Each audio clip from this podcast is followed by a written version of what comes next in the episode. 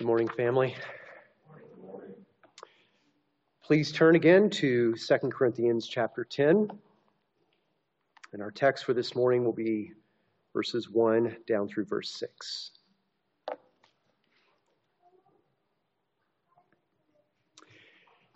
I, Paul, myself entreat you by the meekness and gentleness of Christ.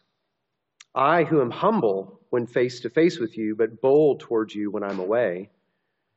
I beg of you that when I am present, I may not have to show boldness with such confident, confident, confidence as I count on showing against some who suspect us of walking according to the flesh. For though we walk in the flesh, we are not waging war according to the flesh. For the weapons of our warfare are not of the flesh, but have divine power to destroy strongholds. We destroy arguments and every lofty opinion raised against the knowledge of God and take every thought captive to obey Christ, being ready to punish every disobedience when your obedience is complete. Lord, we pray by your Spirit as we study this letter again, as we study it in, con- in its context with the pen of the apostle to this particular church, that you would illumine us, that you would give us light, that you would give us understanding, not only what it meant to them then, but also what it means to us now. And so we pray your blessings on our time as we hear your word. We say, O Lord, speak for your servants here. In Christ's name we pray. Amen.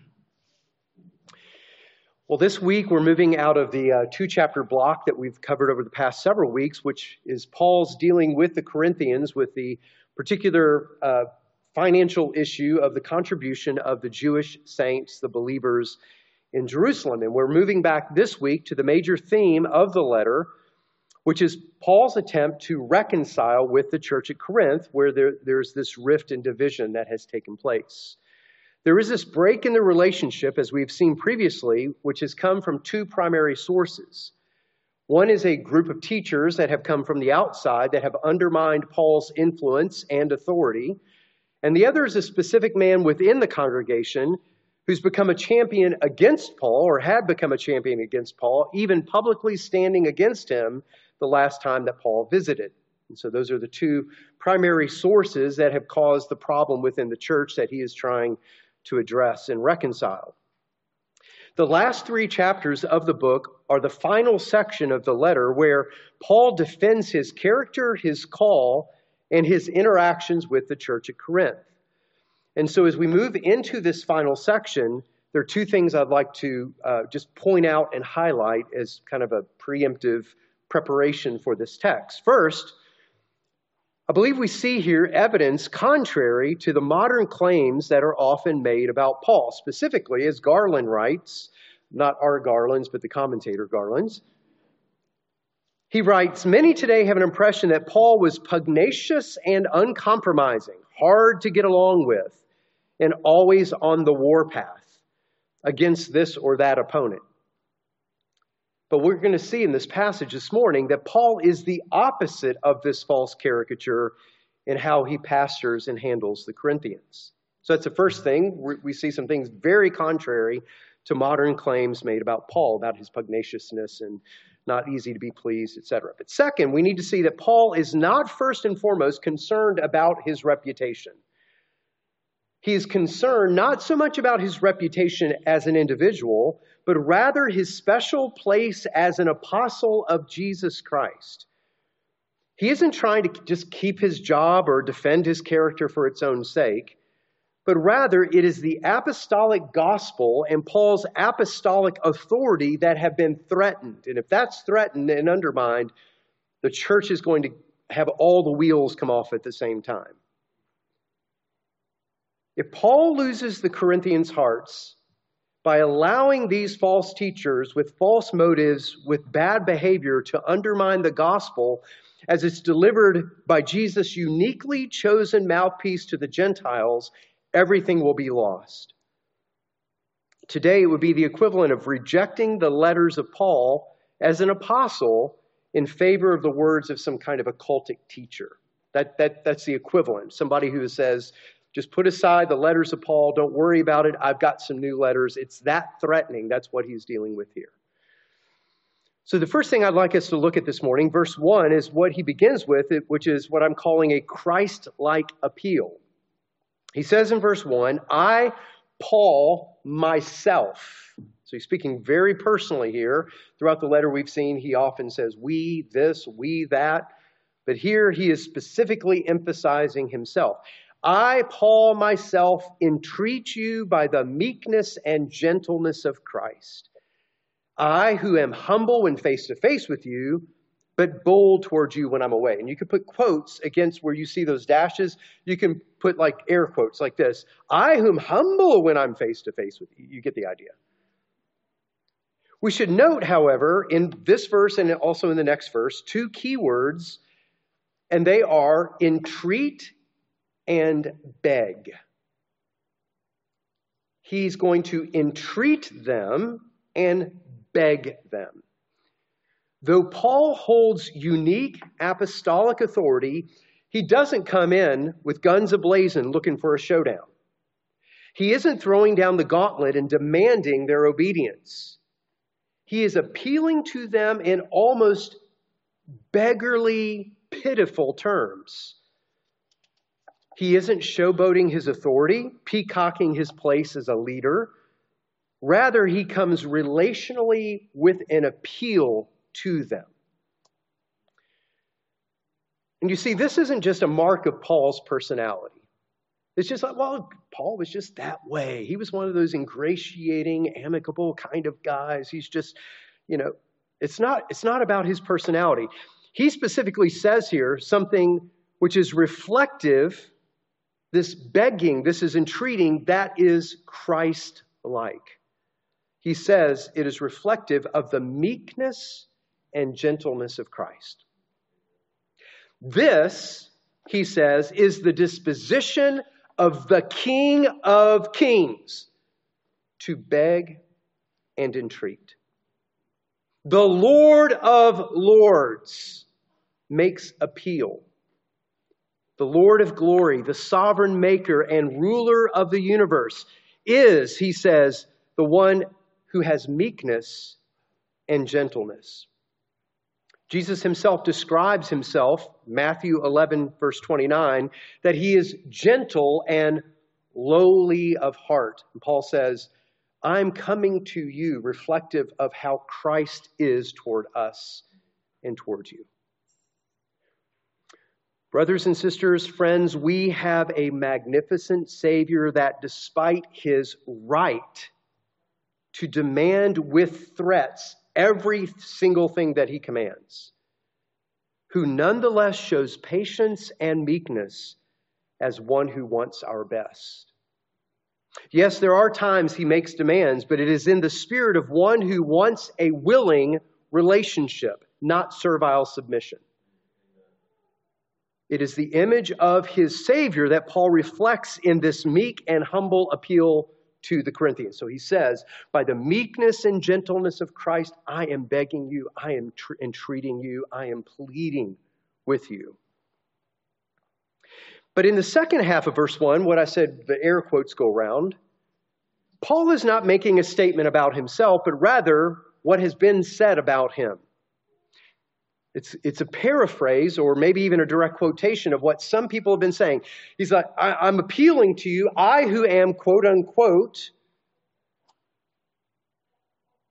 humble when face to face with you, but bold towards you when I'm away. The accusation is essentially this when Paul is with you, he is humble, he is lowly. He kind of walks with his head down a little bit, and humble and gentle and everything. But when he writes his letters, and speaks through his messengers in his absence, then he's a chest beater. He's bold and he's courageous. He won't do it in person. But when he writes and he sends his messengers, man, he, he it, you're going to get it then. That's the accusation. In other words, they're saying that he has two ways of speaking, and thus he's really dealing dishonestly with you. He's all humble in your presence, but man, he is just demanding when he is away, especially when he writes the letters. What they're saying is he's really a coward. Paul is a coward who won't say do things interpersonally, and he gets his courage when he's not face to face with you. He only finds courage when he doesn't have to deal with you personally. So that's the accusation. But I do want to point out one thing that is true because it's not totally false. When he says, He who is humble when face to face with you, that is actually a true accusation. They would know that. The false part was the second half of the verse bold towards you when he's away because of a lack of real courage. What they're saying, and the general impression of Paul that they knew was true, was though it's being used against him, when he's present with you, he's weak, he's humble, he's appealing, he's not speaking like the alpha male coming into the room, garnering everybody's attention with a kind of confident authoritarianism of the false teachers. Those were the false teachers who were coming in, man. They knew how to shake up a room. Paul, when he came into the room, you barely noticed he walked in. The general impression of Paul is he who is humble when face to face with you. That it's actually true. He was humble when face to face with them. Not every Christian teacher or pastor can be accused of what Paul is accused of here. But despite this accusation, he addresses the fact that he plans to come to them again and that at that time things will be made clear, which moves us to verse 2, the upcoming meeting. He says, I beg of you that when I am present, I may not have to show boldness with such confidence as I count on showing against some who suspect us of walking according to the flesh. As a gentle yet faithful shepherd, he begs them that when he is present with them again, he won't have to change his typical mode of dealing with them. He can deal directly and more sharply if the occasion calls for it. If that's necessary, he's going to do it. But that isn't his default. He wants them to respond in such a way that when he comes, he won't have to deal with them as the church in the same way he's going to have to deal with the false teachers. Those who accuse him, he says, of walking according to the flesh. Now, one of the interesting and difficult things about this particular phrase, walking according to the, uh, or one of the difficult things about pinpointing the, the teachers, rather, I'm going to come to the flesh part just a moment, but one of the difficult and interesting things is trying to pinpoint like who exactly were these teachers, what were they saying, what were they doing, why were they causing such problems. He doesn't name them by name, so we don't even know who they are. But he merely in this verse calls them certain ones. But what we do know from this letter particularly is three things about these certain ones. First, they are proud of their Jewish heritage, so they appear to be Jewish. That's in chapter 11, verse 22. They're Jews, they're Jewish Christians of some sort, and they're proud. We are of the people. Second, they are apparently skillful and trained formally in the rhetorical arts, arts of the ancient world, particularly the sophists. We read that in chapter 11, verse 6. So they are incredible, move it, uh, uh move, uh, persuasive, moving speakers. Therefore, we know from that they're very influenced by the surrounding Hellenistic culture. Third, they are boastful of their accomplishments, their visions, and their revelations. They are even claiming that Jesus speaks directly to them, chapter 13, verse 3. So they're of Jewish heritage. They're incredibly gifted in speaking, very persuasive and boastful because they have a direct connection with God through visions, revelations, and Jesus himself is speaking to them. And with these three components coming into the Corinthian church, the Corinthians had been so engulfed in the world, were new to the Christian faith. These things so impressed the Corinthians that they had been persuaded to align themselves against the apostle Paul on their behalf. That's what Paul is dealing with. So his appeal is that though he is going to deal with these troublemakers directly and firmly, he doesn't want to have to come and deal with the church with the same firmness and attitude. There's a lesson here, I think, for anyone who gains the ear of the Christian community. That there's a difference in Paul's example of how he treated the church and how he treated false teachers. To treat the church with the same attitude and snarkiness and hardness as the false teachers was not Paul's way. Now, he will do so after a time of appeal and attempts to reconcile if they continue, but his default is not a kind of rhetorical talking head that he just comes after people and faithfulness means he's just blasting everybody away. I've become increasingly disconcerted with pastors and teachers that are constantly railing against the whole American church or the whole evangelical church as if all churches and people are the same. Yes, we need voices speaking about the problems, issues, challenges, challenges and tendencies that corrupt the church, but to say that the church is apostate or collectively unfaithful or the church is just run off the rails as a whole is way over the calling of any single individual. As messy as the churches were in the ancient world, and think about Paul and his churches. As messy as the churches were, what did he do? He didn't write one letter of rebuke to all of the churches. Even Jesus in Revelation deals with churches individually. He doesn't call them all out for the same thing. That's what it means to be interpersonal. The Paul, Paul the Apostle had the sensibility to not speak as if all churches were the same and lumped together and guilty of the same problems and positively benefiting by the same uh, faithful attributes. So we have seen the gentle Paul, reflective of the gentle Christ, but now we are going to transition in verse 3 to the warrior Paul, to which some of us go, all right, now start soft, go hard, man. Here we go. Verse 3 is what I'm calling walking and warring. Verse 3 For though we walk in the flesh, we are not waging war according to the flesh. Paul engages in a bit of wordplay here responding to the accusation that he and his companions walk according to the flesh. That's really what they're doing. They're lacking courage, they're, they're, they're cowards. Yes, writes Paul, we do walk according to the flesh in verse 3, but Paul doesn't mean flesh in the way that the Christian theology and he sometimes use this term. Flesh is often used as like sinfulness, worldly. The Greek word sarx, to walk according to the flesh, to struggle with the flesh. Here he's using walking according to the flesh simply to mean walking as light in as life in this world, just living life in this body in this world. So yes, we do live in this world and walk according to the flesh, but and now here's the wordplay: we are not waging war according to the flesh. He clarifies that they are not waging war according to the flesh. This is equivalent to his statement in Ephesians that we do not war against flesh and blood. But don't don't miss the point that there is war. He is in a war. We are in a war. But it isn't the kind of war that takes up physical swords, daggers, shields, bows, and hammers. It isn't the kind of war that splits skulls, disembowels, and severs limbs. War is being waged, but not that kind of war. In verse 4, he mentions the weapons of our warfare.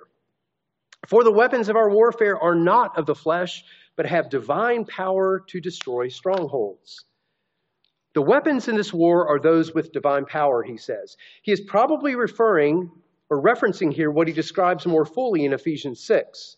And those weapons you may remember include righteousness, and he uses, you know, the, the clothing terms, the, the warfare terms, and I'm just giving what he says those are related to. But righteousness, the gospel of peace, faith, salvation, the Word of God, and Spirit empowered prayer.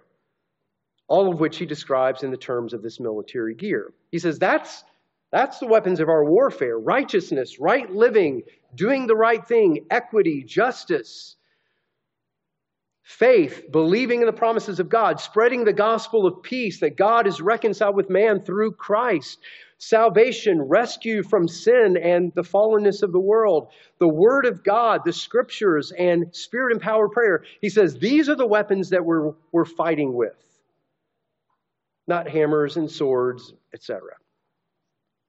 Now, his reference in this verse to strongholds are spiritual strongholds that include the desires, the affections, and thinking what someone believes, what they think, what they, what they hope in. They're the matters of the, the strongholds of the soul. These are the primary places through which the kingdom of darkness works in the hearts of people. He makes clear that taking up physical weapons and worldly means is not the way to destroy these strongholds.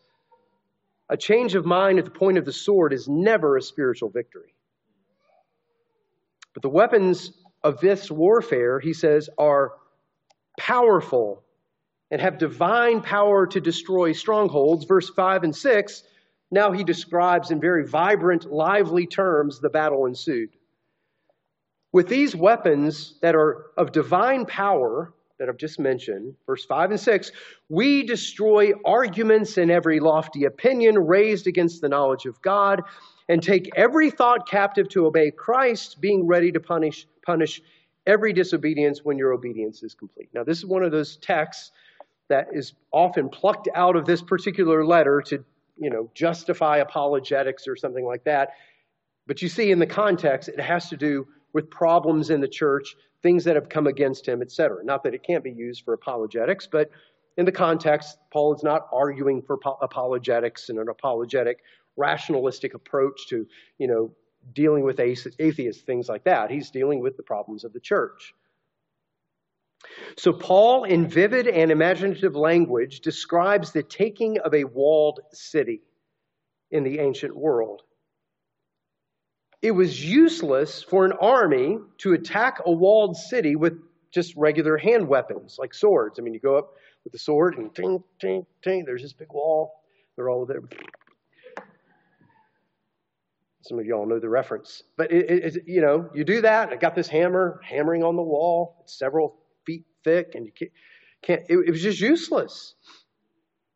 What they would have to do to a walled city is to use, use, siege mounds. They would pile up the dirt, they would move in massive tons of dirt, and then they would build siege engines, which were these towers that you could climb up sheltered, get up to the top, and hopefully get up far enough that you could get up over the wall and start sending your troops in through, through, through the siege tower. Or you could have battering rams. You had all of this. This, this is the imagery he's using here. Those of you who like Lord of the Rings know this at Minas Tirith and what happens there with the wolf battering ram.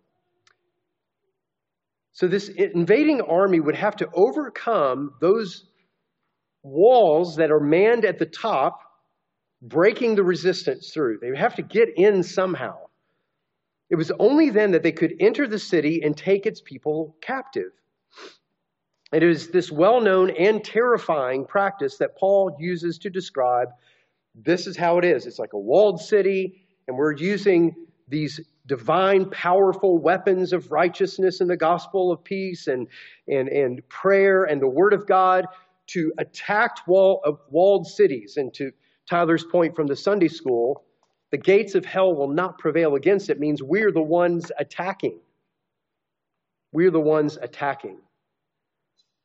And that's the imagery he's using here. And it's the imagery, imagery he's using here with these leaders at the church at the top of the wall, leading these cities and the city, and, and they have taken captive the Corinthians in their thinking making them oppose Paul. That's, that's the whole image that he's using here. And he says, We're coming, and we're going to overthrow these false teachers.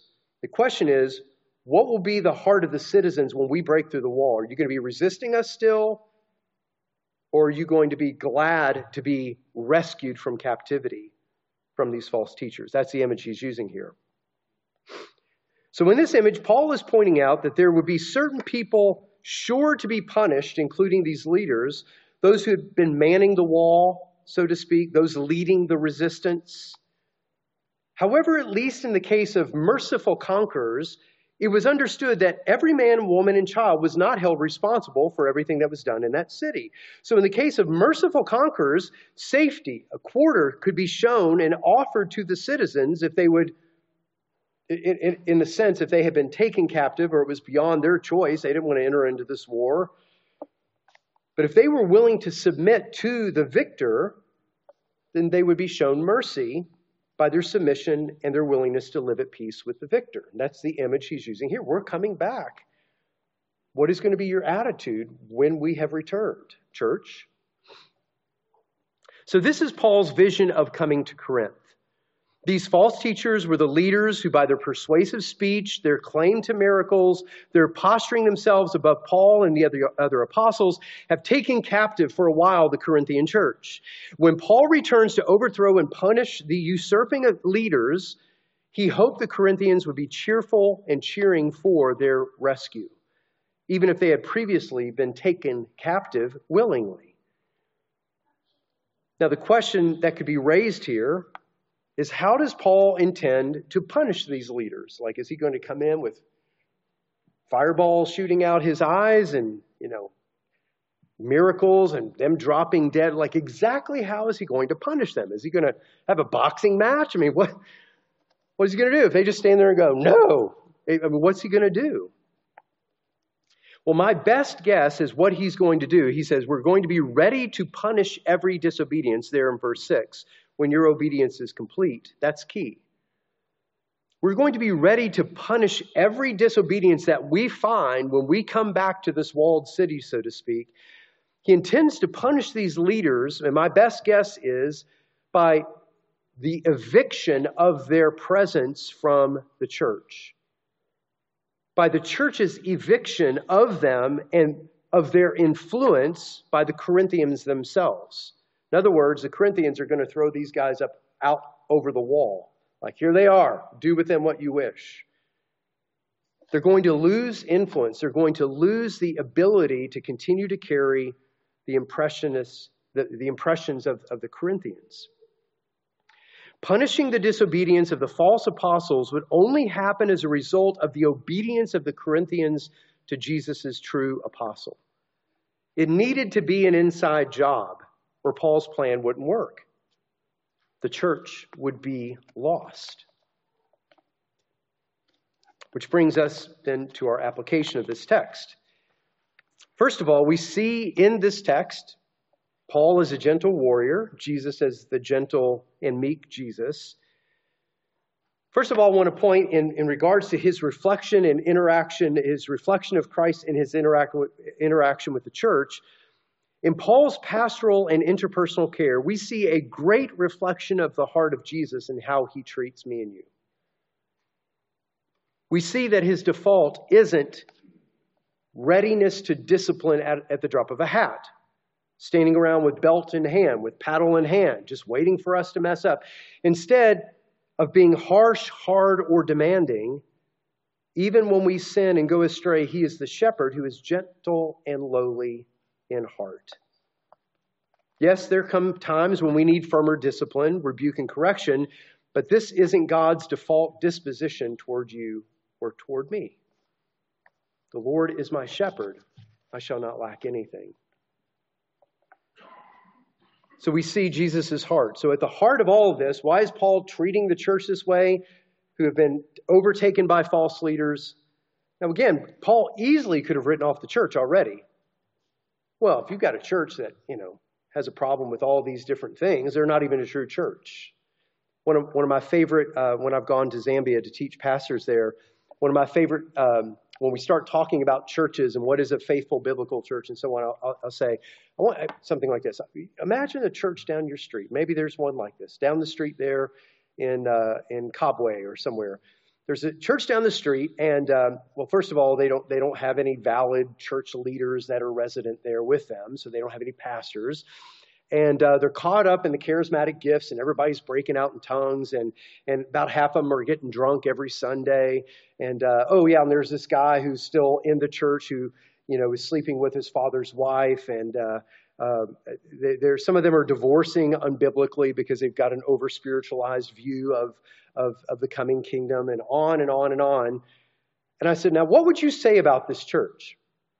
And all these pastors are like, Oh, that's not a church. That's not even a true church. There's no Christians there. There's no way that can happen. I said, Let me tell you what Paul says about that kind of church. And I read to them the first chapter of First Corinthians. And we see God's tolerance and Jesus' tolerance and Paul's tolerance for problems in the church is much higher than some of the idealists that we'll find on YouTube or on websites who are constantly going around declaring themselves to be the great watchdog of the Christian faith, telling you what church is true and which church is not true.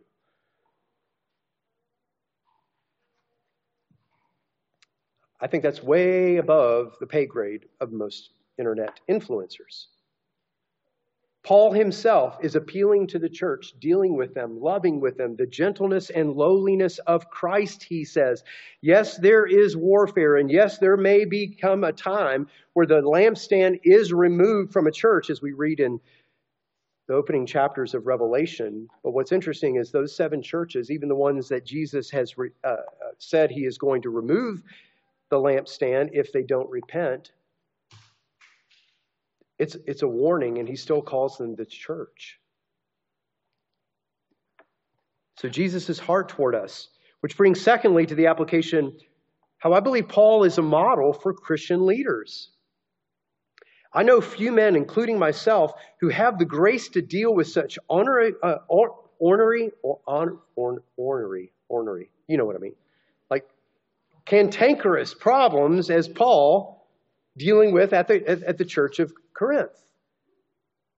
I, I don't know many men that could put up with what he put up and not just lose their minds. We are often more inclined to respond in ways that fail to measure up to our great shepherd's example. So, for this reason, please pray for your leaders and the leaders of other churches as we face challenges, that we would have the gentleness the earnestness, the eagerness to be reconciled and see the church flourish. Which also then brings us to Paul as a model for us as Christians in the uh, current cultural climate. We also have lessons to learn from Paul as he imitates Christ regarding the overall atmosphere of our culture. I mentioned earlier Christian teachers, and I want to include both pastors of local churches as well as what I would say are self designated Christian influencers of various sorts. The ability of self uh, of, of, of self designating oneself as a watchdog to gain the ear of people that they have no personal relationship with through social media is unprecedented, unprecedented in human history. The ability for someone who just says, I'm going to write a book, or I'm going to do this, or I'm going to speak out uh, against the church or about the church, to get a YouTube channel and get thousands and even millions of it's unprecedented in human history. And many of these so called influencers feel it's their call to make broad brush statements about what is wrong in the church. And somehow they have been given the discernment to declare the church is apostate or all wrong or completely whatever. And while there is certainly much that needs correction in the church and in me, I believe we too often see an overall tone of anger and alarm. But the promise still stands Christ is building his church. Christ is still Lord of his church. There were problems in the early church, there were problems in the apostolic church, there were problems in the medieval church, there were problems with the reformed period of the church. In the pre modern and postmodern, there have always been problems in the church because we are sinners in the church. And to have an alarmist tone or a tone of anger constantly, to be corrosively frustrated with how bad the church is. We, we see Paul deals with problems, but he's just not always irritated, always angry, always frustrated, always alarming. Instead, we see his heart with meekness and gentleness, entreating and appealing to the church for their good and them, their flourishing, to be reconciled with Christ. I suggest we need to push hard against celebrity Christian culture, both reformed and non reformed. I heard, heard a reformed leader, pastor, teacher the other day make the de- declaration. He says this, and this is almost verbatim. Almost every prayer meeting is useless And he just makes this statement like every, every, every prayer meeting is useless. And what does he do? And then he, then he caricatures it. And he says, because people get together for 20, 22 minutes, he says it's a town hall meeting. Well, we're sharing things like surgeries and sicknesses. It's like, what, what does it mean to you to bear one another's burdens? And then he caricatures it by saying, Well, if I had a bad knee and I needed a knee surgery, I'd much rather you pay, pray for my children who are going to hell than my knee. It's like, are those really the only two options? Are those really the only two options? And he says, everybody's talking about this person is sick and that person is. It's like, I get it. But then he makes this universal declaration that such prayer meetings are useless. To which I say, Who appointed you to say that?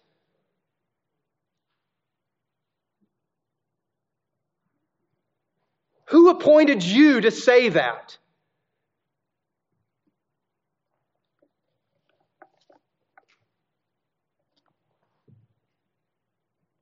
And this is getting wearying, brothers and sisters, of the influence of people who aren't the pastors of people getting their ear tugged by people who have channels or who are celebrities, reformed or non reformed. And then they come into the next prayer meeting saying, This is just a waste of time. This is just a waste of time. And who the heck are you to declare that most, most prayer meetings are useless? And who are you to caricature as if this is the only thing that happens? So I'm, I'm not talking just about the Joel Osteens of the world. I'm talking about in reformed culture where men's books or women's books and people are followed and they are, I think, disproportionately influential, influential on ordinary Christians of ordinary churches. When we find these kind of bold, eloquent, powerful influencers who are listened to with more authority than local church pastors, there's a problem. Some claim to have visions. Some claim greater knowledge of the Bible, while others claim essentially to have more of a direct connection with God. Like God spoke to me and told me that all of these prayer meetings are useless. Well, why don't you just not go to them then and let them bear one another's burdens? I question what seems to me an imbalanced influence that they have on members of ordinary churches. Now, I believe one of the reasons for this unhealthy influence is Christians who spend more time on YouTube, podcasts, and reading books explaining Scripture than they do praying, reading the Word for themselves, and serving in their local church. They begin to be inordinately shaped by the outside voices more than by the living voice of God, by His Word, His Spirit, and the body of Christ of which they are part. Now, I say this and y'all who know me know I love books. I enjoy books. I love reading books. And I watch YouTube videos, been watching them this week. And I listen to podcasts.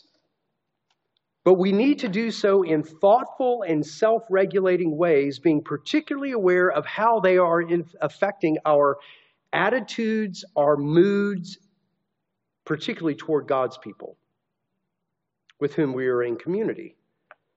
And this is vital for our healthy spiritual growth.